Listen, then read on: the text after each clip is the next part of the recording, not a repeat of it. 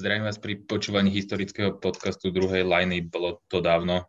Dneska sme tu opäť e, po dvojici s Kikom. Čau, Kiko. Zdravím všetkých. Takže dneska sa v našom e, podcaste dostaneme poprvýkrát do takej naozaj e, ranej a hlbšej histórie. Dostaneme sa ceca do 60. rokov minulého storočia.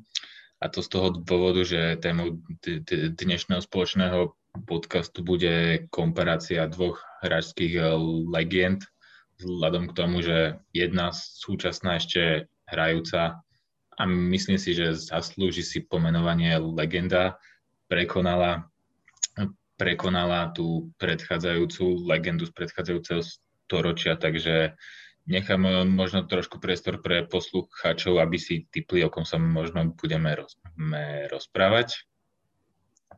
No, takže pri príležitosti skutočnosti, že Russell Westbrook v posledných dňoch eh, prekonal 47 rokov starý rekord Oscara Robertsona v počte triple-double.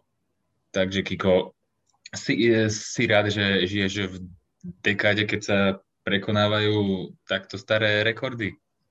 Som veľmi rád, že som, že som mohol toho byť súčasťou lebo je to niečo veľkolepé, možno sa o tom až tak nehovorí, aspoň podľa môjho názoru možno až tak, ako by sa malo, pretože dosiahnuť 182 triple double v NBA, aj napriek tomu, že dnes to ide možno o trochu ľahšie, alebo teda deje sa to častejšie, tak stále je to niečo veľmi obdivuhodné podľa mňa.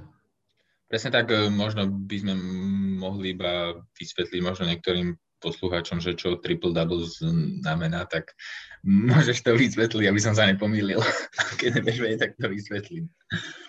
Takže triple-double je, ak hráč dosiahne v troch individuálnych štatistikách, ktoré sú buď body, asistencie, doskoky, zisky alebo bloky, minimálne 10 a viac bodov alebo týchto hodnôt.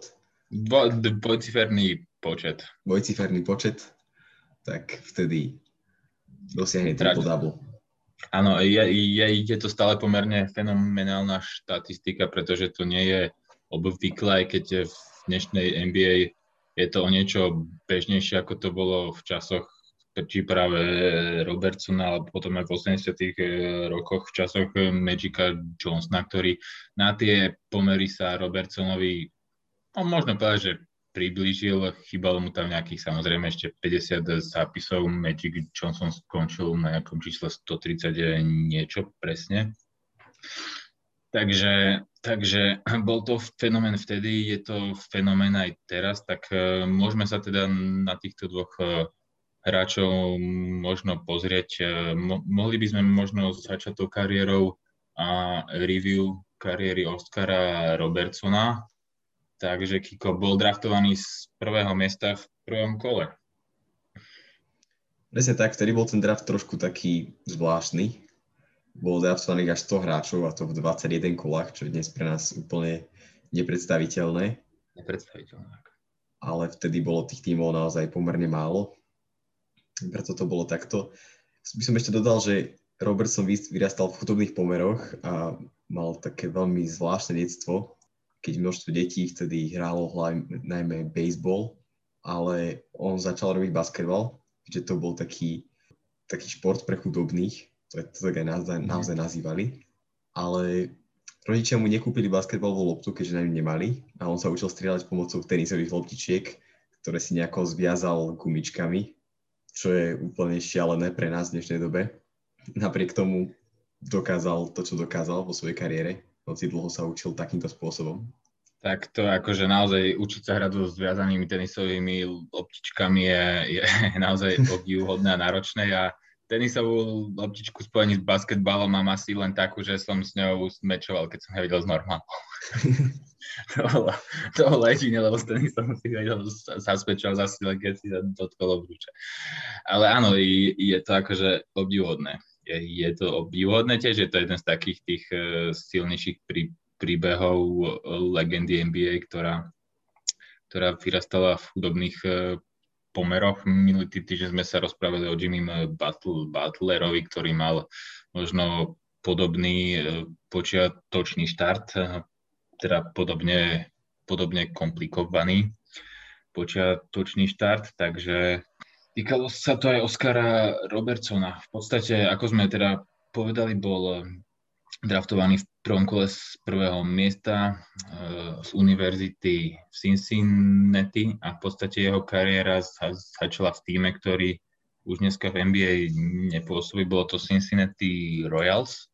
Mal veľmi zaujímavý debut v NBA, keď hneď začal triplom doublom, čo je naozaj... Toto je úplne tematické. Wow.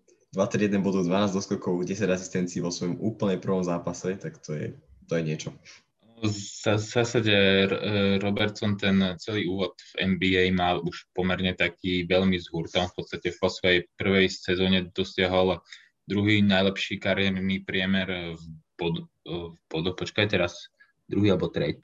Tretí, tretí najlepší kariérny priemer v bodoch v podstate už vo svojej prvej sezóne priemerne zapisoval 30 bodov, celá 49 na zápas pri 71 odohratých zápasoch, čo je naozaj v podstate takmer celá sezóna prvú sezónu si zapisoval aj 9, 9 asistencií a do skoku mal koľko? 10. Takže 10. v podstate už, už e, v prvej sezóne dá sa povedať, že takmer atakoval triple-double priemer a v podstate naozaj, takže tie triple-double mu boli ako keby súdené počas celej kariéry. V podstate, keď sa pozrieme na jeho kariérne štatistiky, tak každým e, rokom túto, túto hranicu nejakým spôsobom atakoval. Tak e, ako si vnímal ty vývoje jeho kariéry v NBA a jeho postavenie hráčske v tom čase? Naozaj pre mňa je veľmi obdivuhodné, keď sa na to pozerám spätne, hoci vtedy možno nebola až taká konkurencia, napriek tomu tie čísla vyzerajú skvele. Mal veľmi vyrovnané výkony počas v podstate od prvej sezóny, nebolo tam vidno nejaké zlepšenie, ale to samozrejme je preto, že začal takto z hurta 30 bodmi na zápas a skoro triple double. A hneď vo svojej prvej sezóne bol vymenovaný ako All-Star hráč a dokonca v tomto zápase získal MVP, čo sa mu podarilo trikrát v kariére. V Uvidíme, či aj v tom ho... Uvidíme, že či aj v tom v tých MVP ho Westbrook vyrovná. To asi nie už. A uvidíme. je možné. Tak jasné. Áno, v podstate tak, ako si povedal, on celú sezónu mal konzistentnú, čo, čo sa týka štatistik, ale aj odohratých zápasov. V podstate, keď sa na to pozrieme, tak nikdy za sezónu neodohral menej ako 64 zápasov. To znamená, že aj dobre zdravie mu slúžilo. To je zase taký atribút ktorom bol lepší v porovnaní s Westbrookom, ktorého zdravie není akože úplne až tak zlé na súčasné pomery NBA, ale počas kariéry si prešiel ťažšími a zložitejšími zraneniami. Možno taká prelomová sezóna smerom nižšie k, k v Robertsonovej kariére bola sezóna 70-71, kedy v podstate z priemer z kariér z priemeru 25 bodov klesol na 19 a potom to už e, nejakým spôsobom stále klesalo. V poslednej sezóne zapisoval 12,6 bodu. Ano, v tej sezóne to bolo vidno možno aj preto, že akurát prestúpil. On odišiel oh. vlastne do Milwaukee Bucks. Odišiel, odišiel do Bucks.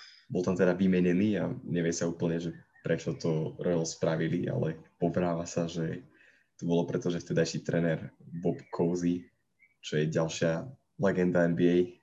To je nebol, ešte ranejší hráč, to sú 50. roky.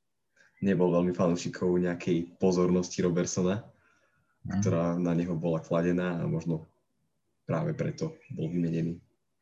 A však v podstate z Milwaukee, nechcem teraz streliť, keď takto vystrihneme, a Milwaukee sa stretol s Jabarom stretol, ne?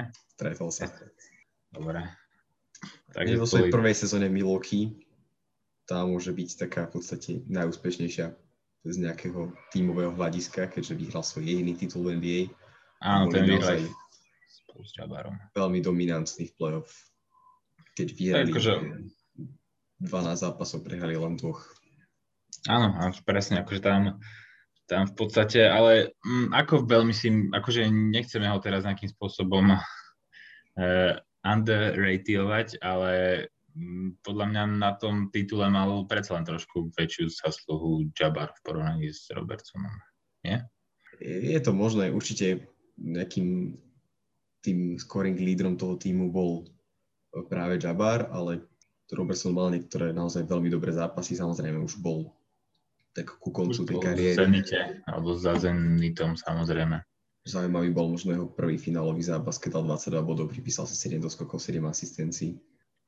Super, akože, akože on, on bol v podstate taký rozohrávač, ktorého Jabbar, Jabbar potreboval. Myslím si, že Jabbar celú, celú akože kariéru mal takéto šťastie, že, že, že mal okolo seba dobrých e, rozohrávačov, či to bolo Bugs alebo o, o Lakers a Magicovi ne, nemusím asi teraz ani hovoriť, takže, takže naozaj bola to taká akože super, super dvojice. Možno ke, keby, si, keby sme to porovnali i so vtedajšími Lakers, kde bol Chamberlain s Jerrym Westom, ktorá dvojica sa ti viacej zapáčuje? Mne asi viacej táto Milwaukee dvojica. Neviem, ty, si, fa- ty si fanúšik small marketov, takže jasné. Ale akože ja sa asi tiež, lebo akože mne, mne sa, akože ja som není veľký fanúšik Chamberlaina, ani som teda nebol, takže asi tie tiež sa pri, prikloním k tejto Bucks e, dvojici.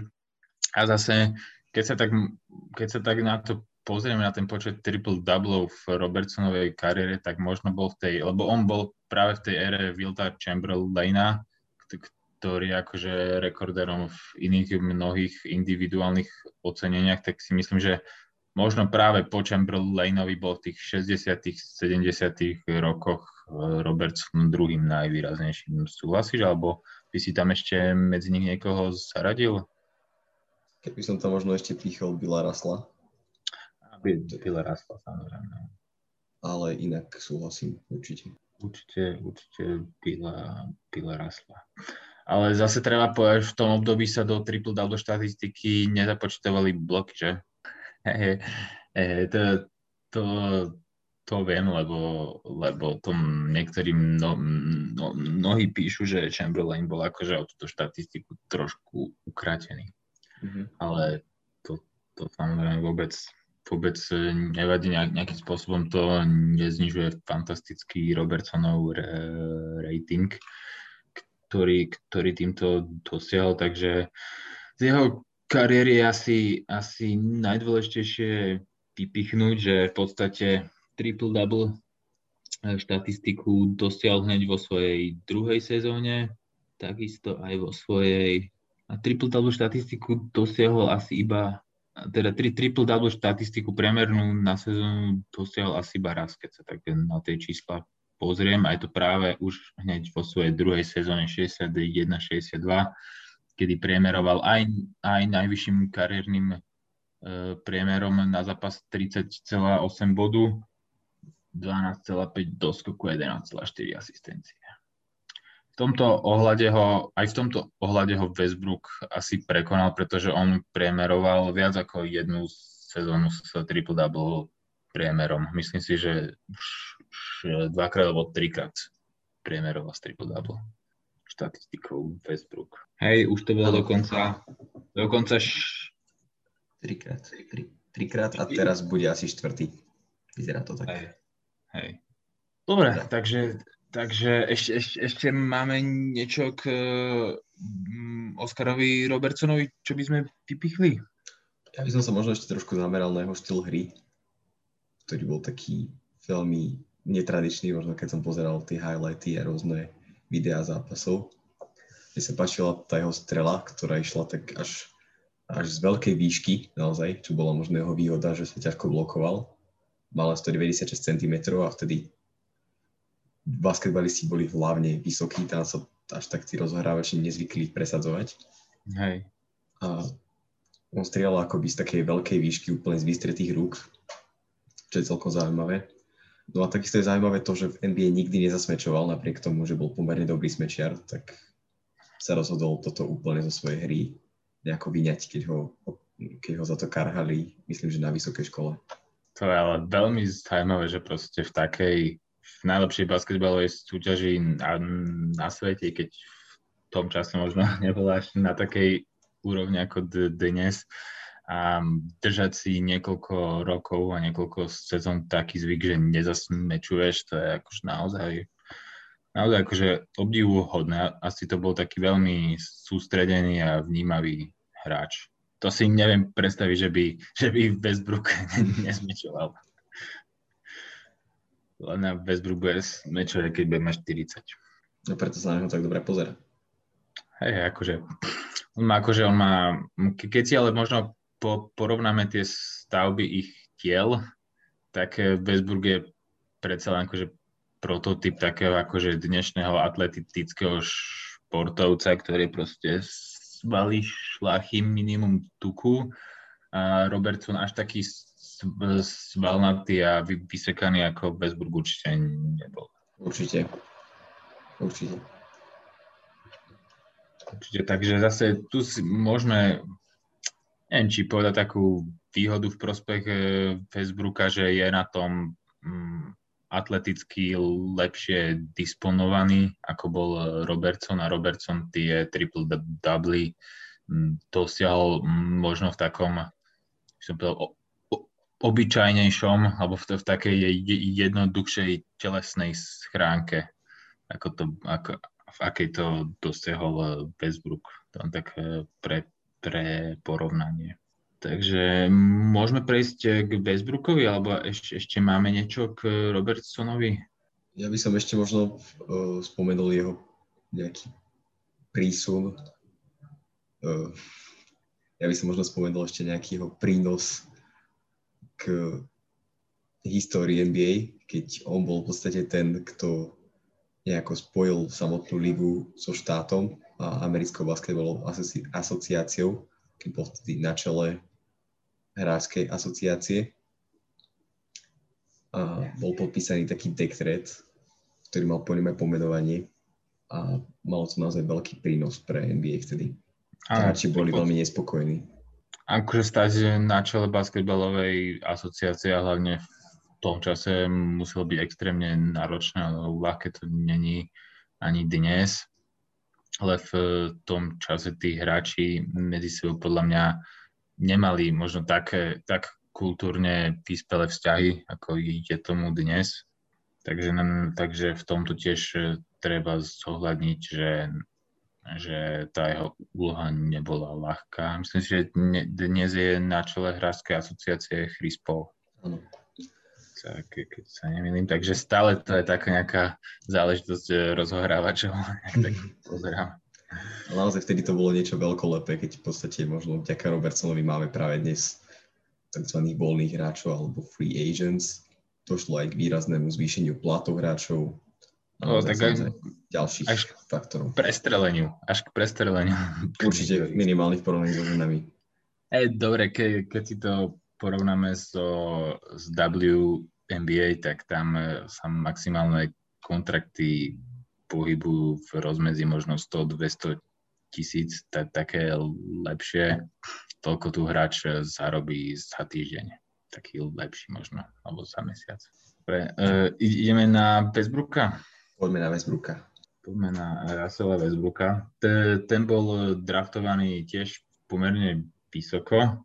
Bol draftovaný v, prv, prvom kole zo 4. miesta týmom Seattle Supersonics neviem, či, či, či si v tomto období už nejakým spôsobom sa fokusovalo na basketbal, bol to rok 2008, to si bol asi v takých veľkých e, počiatkoch iba e, basketbalových, takže a, asi si nemal od Facebooka ty konkrétne nejaké očakávania. Ešte vtedy asi, asi som ani v tých začiatkoch nebol. Mal 5 rokov, takže basketbal vôbec. Ja furt ťa neviem zaradiť chronologicky. Takže, ale čo, čo myslíš, e, teda boli od e, Westbrooka, alebo bolo dôvodné očakávať od e, Westbrooka na začiatku jeho kariéry obdobné výkony ako od Robertsona, alebo myslíš si, že niekoho mohlo napadnúť, že Westbrook by mohol byť porovnateľný s Robertsonom? Tak on to trošičku naznačoval v tej college, ale tie čísla hlavne v doskokoch neboli až také vysoké, keď tam priemeroval nejak 3,9 v poslednej sezóne a bol tam možno známejší skôr ako obránca. Takže nepredpokladám, že sa to úplne čakalo a tie prvé sezóny neboli možno až také, čo sa týka tých triple doublov. Rozhodol sa to až akože- neskôr. Áno, tam akože to sa dostaneme k tej takej prelomovej kľúčovej e, se, sezóne, kedy začal byť mašina na triple double v podstate tá, tá Robertsonová prvá se, sezóna tam už triple-double takmer e, dosiel, chýbali mu iba nejaké, nejaké tri desatiny asistencie, zatiaľ čo Westbrook v prvej sezóne premeroval s 15 bodmi, 4 dosk, teda 5 doskokmi a 5 asistenciami, takže na nováčika akože veľmi slušné čísla, ale nemyslím si, že že vtedy niekoho možno napadlo, že, že raz Oscara Robertsona prekoná v takejto eh, špecifickej štatistike. V podstate môžeme povedať, že Russell Westbrook sa dostal oveľa skôr do svojho prvého a zatiaľ eh, jediného NBA finále. Bolo to v sezóne 2011-2012, kedy Oklahoma prehrala 4-1 sériu s Miami, takže bola to v podstate už jeho, štvr, už, už jeho štvrtá sezóna v NBA, kedy sa dostal do, do finále. Zatiaľ, čo Robertson sa do finále dostal viac menej už v zenite alebo zľahka za zenitom svojej kariéry. Tak, tak Robertson sa dostal dvakrát a to len naozaj už po 30 v tej sezóne, v ktorej vyhral titul a potom vo svojej úplne poslednej sezóne Takže toto je pre Westbrooka trošku výhoda, hoci on mal aj asi iný tým v porovnaní s Robertsonom. Áno, áno, teraz akože neviem, že či sa to úplne dá možno porovnať vtedajší tým eh, Milwaukee Bucks s vtedajším týmom Oklahoma City Thunder. Mm, ale v podstate možno, že niektorých ukazov Fatielak aj áno, lebo aj Oklahoma bolo v tom období 2011-2012 postavená hl- hlavne na dvoch hráčoch, vtedy ešte James Harden bol akože trošku skrotiteľný a nebol až taký, taký výrazný. Vtedy bol iba, iba v úvodzovkách eh, six, six men, ale v podstate OK si malo dvoch lídrov Durenta a Westbrooka a aj Bucks mali teda vtedy dvoch eh, lídrov Robertsona a Jabara, tak eh, ktorý si myslíš, že, že bol možno lepší alebo silnejší tým z tvojho pohľadu, bez ohľadu na to, aby sme ich akože nezohľadňovali, že to, boli, to bola éra 70 rokov a toto je éra minulej dekády. Tak to ťažko povedať. Myslím si, že ten basketbal sa odtedy dosť posunul smerom nahor si nechcem, aby to vyznelo tak zle, ale vtedy tá príprava aj všetky tie podmienky boli na nižšej úrovni. A tak predpokladám, že hráči, hráči tomu dnes venujú o niečo viac času aj vedia viac ako na to. Takže preto možno by som favorizoval takejto virtuálnej sérii Oklahoma 2012. Jasné. Jasné, jasné, jasné. V podstate, keď si, eh, keď eh, teda ideme tou Westbrookovou kariérou, tak e, tá jeho, te, ten jeho triple-double fenomén a prvýkrát jeho triple-double priemer do, dosiel v sezóne 2016-17. To už bola práve sezóna, kedy hral prvýkrát bez Kevina Duranta, keď sa nemýlim. Takže myslíš si, my, myslíš si, že na tom počiatku jeho takej pomyselnej tri, triple-double mašiny má podiel odchodu Kevina Duranta do Warriors vtedy? Myslím si, že hej. Ten že tým bol dosť postavený okolo Westbrooka a Westbrook dostal prakticky voľné ruky, dostal viac loptu a mal šancu sa prejaviť, čo mu zabezpečilo aj cenu MVP. Áno, to mu zabezpečilo. vtedy, vtedy akože James Harden už hral vtedy super, ale ostal, ostal vtedy trošku na ocot. Takže to bola sezóna 2016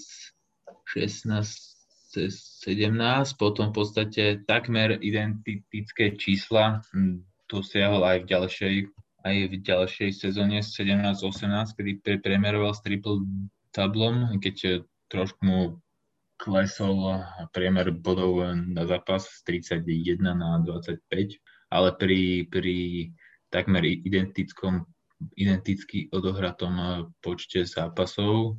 Kedy si myslíš, že, alebo máš pocit, že v súčasnosti tá bezbruková kariéra, no, teraz to bude znieť možno nie úplne ideálne, že stagnuje, keď práve sa mu podarilo prekonať te, tento rekord, ale istom bode jeho kariéry sa mi zdá, že sa tak ako keby mm, zasekol. Ani nemyslím, že výkonmi, tie výkony podáva individuálne stále dobre, ale že v podstate tú svoju hru neposunul na taký level, aby sa dostal aspoň do, do finále.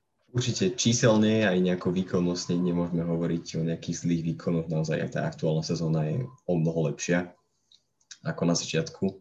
Tam sa hovorí o tom, že Westbrook mal zranenie hamstringu, takže toho dosť limitovalo. Každopádne tie tímové úspechy sa Westbrookovi nejako vyhýbajú, obzvlášť potom, ako odišiel Westbrook. Okay, si. Ťažko povedať, čím to je úplne. Je naozaj veľa hejterov v súčasnej NBA, ktorí Westbrooka odpisujú za to, že v podstate neprináša do týmu žiadne tímové úspechy a podobne. Ja s týmto možno až tak nesúhlasím, obzvlášť v aktuálnej sezóne to vidíme, keď úplne tragický tím uh, Washington Wizards, kde nie je nikto okrem Bradleyho Bíla a jeho, ten tým je fakt hrozný, keď sa pozriete na súpisku, tak dokázali ich dovieť do toho, toho play-in turnaju a bolo to vidieť najmä, najmä tými dobrými výkonmi v posledných mesiacoch, že tie výkony nie sú len také prázdne a len tak, ale že Washington aj zahral, začal vyhrávať. To je akože naozaj pravda, že Washington bol od počiatku sezóny totálne na smiech a nakoniec predskočili Chicago na 0% sa dostanú na ich úkor práve do play-in turnamentu. Ale takto, ale myslím si, že minulú sezónu, hoci mal Westbrook, akože keď sa na to pozrieme, úplne super štatistiky, mal 27 bodov na zápas, 8 doskokov, 7 asistencií, tak mnohí tu jeho anabázu v Houstone označujú ako, ako veľmi tragickú a neúspešnú. Akože neúspešná bola z hľadiska výsledkov týmu a z hľadiska toho, že bol e, vymenený. Ale čo myslíš, či, čím to je, že má jednak toľko hejterov, ale možno aj takých objektívnych analytikov, to, ktorí ho proste označujú za takého väčšine neúspešného uh, hráča, nedostáva sa mu možno toľko toľko rešpektu, ako sa napríklad dostáva Lukovi Dončičovi už vo, ve, v veľmi mladom veku, však eh, Dončič má 22 rokov, 23, 22 asi, tak, eh, tak proste úplne mladý a je okolo neho oveľa väčší hype a rešpekt, ako je, ako je tomu porovnaní s Westbrookom. Ani tá minulá sezóna možno nebola až taká zlá, si pamätám január a február, ktoré, ktoré boli naozaj skvelé pre Westbrooka, ale u neho je problém podľa mňa tá výkonnosť playoff, ktorá sa vždy ukáže. Ja si pamätám ako fanúšik Portland veľmi dobre na sériu v 2018, keď ho tam úplne zničil Damian Dillard, o ktorom je tiež známe, že nie je bohviaký hráč playoff a že tie čísla u neho trochu klesnú, tak toto bola jeho najlepšia playoff séria v kariére práve proti Westbrookovi. Takže možno za to toho dosť odpisujú. A ja to vnímam práve po tejto sérii, že Westbrook dostal dosť takého hejtu, keď vypadli vlastne z Oklahoma v prvom kole hneď. A v podstate... Hey, hey, tá strela cez pole Georgia pamätná. Vtedy v podstate je to na takej nejakej podobnej úrovni, že sa to nejako nemení u neho. No, ale teraz, keď si ešte pozrieme raz tie štatistiky vo Washingtone, tak ten jeho triple-double priemer, ktorý teda túto sezónu pravdepodobne dosiahne, tak to triple-double má keby na, naj, najväčšie hodnoty, čo, čo sa týka doskokov aj asistencií, kde atakuje 12, kde atakuje počet 12 doskokov a 12 asistencií v súčte s priemerom 22,24 bodu na zápas. Takže naozaj myslím si, že nie veľa hráčov sa k nemu vôbec e, približuje aj v súčasnej, v súčasnej NBA.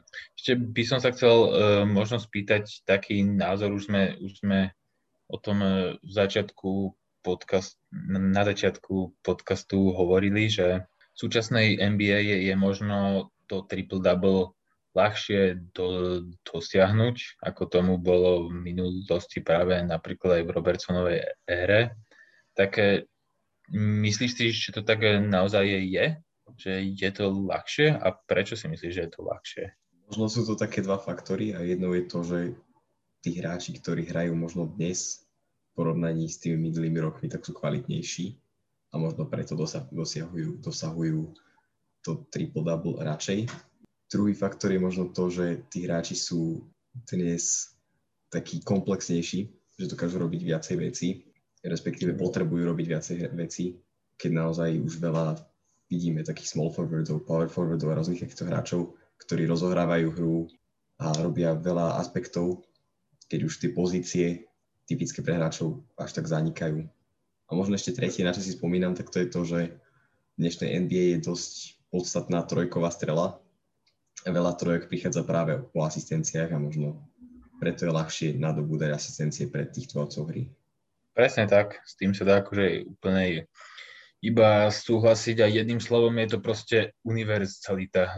Dnešný basketbal celkom si myslím nielen v USA, ale aj v Európe a v iných, na iných kontinentoch si vyžaduje od hráčov oveľa vyššiu mieru univerzality, než tomu bolo možno v tých 60 70 rokoch, kedy hral, hral Robertson.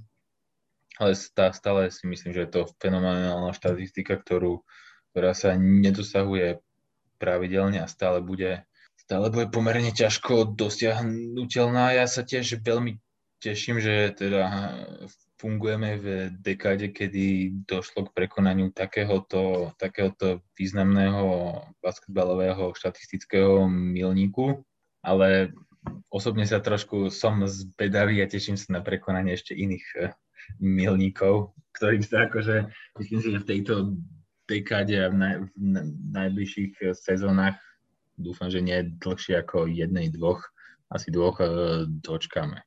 Takže ešte máš niečo na porovnanie Westbrooka s Robertsonom? Asi, asi možno teraz zatiaľ to, že Robertson predsa len sa dočkal toho ringu a Westbrook zatiaľ na ten ring ešte čaká. Určite tam je asi ten najväčší rozdiel.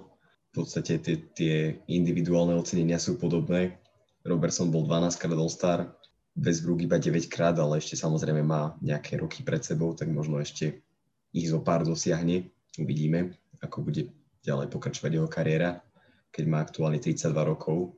To som sa ťa chcel spýtať, že ak, ak, ak, ako vidíš jeho kariéru, lebo však naozaj má akože 32 rokov, už pred touto sezónou sa hovorilo, že bude taký nemasný, neslaný, ale akože ukazuje v posledných mesiacoch úplný opak, tak ako vy, vy, vidíš ty jeho kariéru, alebo respektíve vo Washingtone on má ten akože, teda Washington prebral ten jeho katastrofálny kontrakt, tak e, vidíš jeho budúcnosť vo Washingtone alebo v inom týme možno?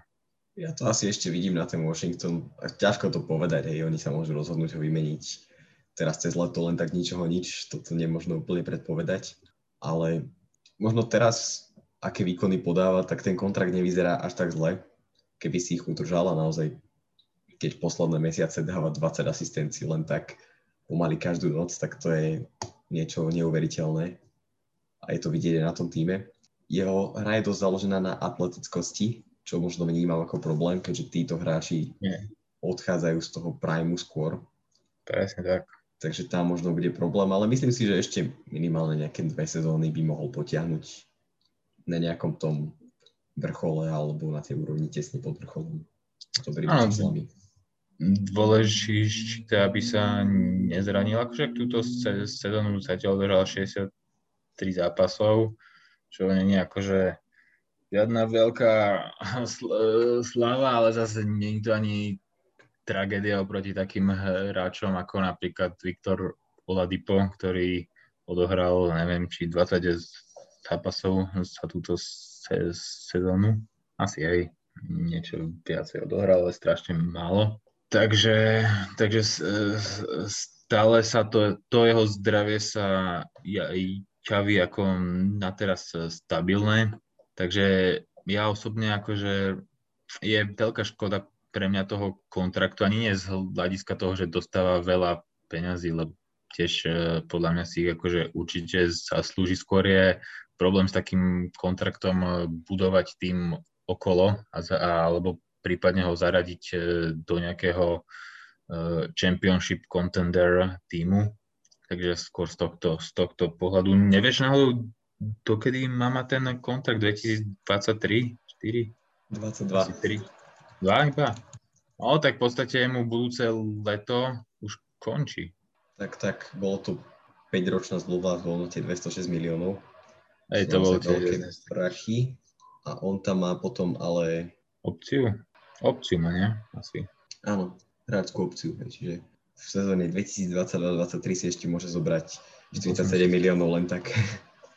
Ešte, no to uvidíme, že, že ak sa, jak sa zachová, že či bude lakomý a vzdá sa časti peňazí a nechá sa prípadne vykúpiť a pôjde do nejakého iného týmu, alebo bude ako Chris Paul a odmietne sa vzdať hoci čoho.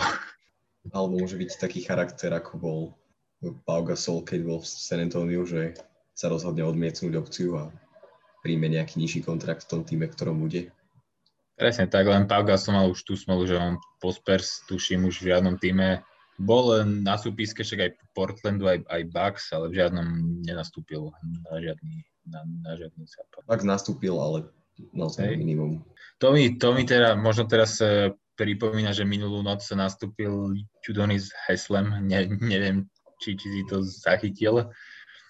Taká akože nechcem povedať, že hráčská legenda Miami, lebo akože bol to dobrý hr, hráč, ale vy, vyznačuje sa hlavne skôr tou vernosťou a mentoringom, než možno nejakými zásadnými štatistikami, ale bol to akože taký akože kvalitný obranca a akože taký hráč super na čiernu robotu, ale to je na tomto vtipné, že nastúpil prvýkrát v sezóne na dve minúty dal 4 body a dostal technickú.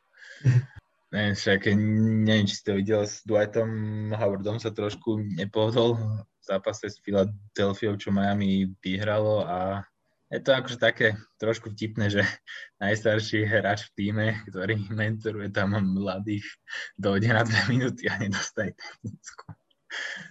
Strašne by to smieš. Dobre, tak uh, máme ešte nie, niečo možno na porovnanie uh, Westbrooka a Robertsona z tvojej strany?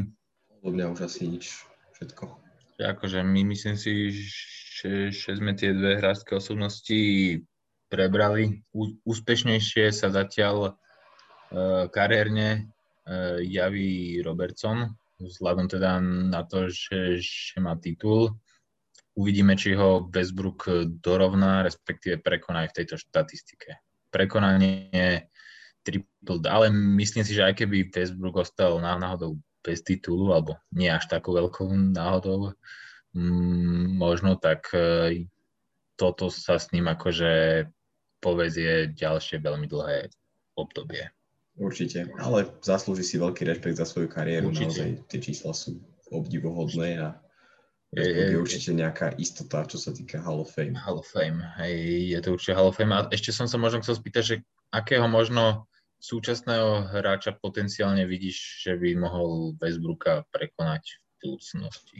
Tých hráčov, ktorí sa dostávajú do týchto štatistík je čoraz viacej, ale možno úplne najlepšie sa mi v tomto javí práve spomínaný Luka Dončič, ktorý má teda ešte len tých 22 rokov a zbiera tých triple double pomerne dosť.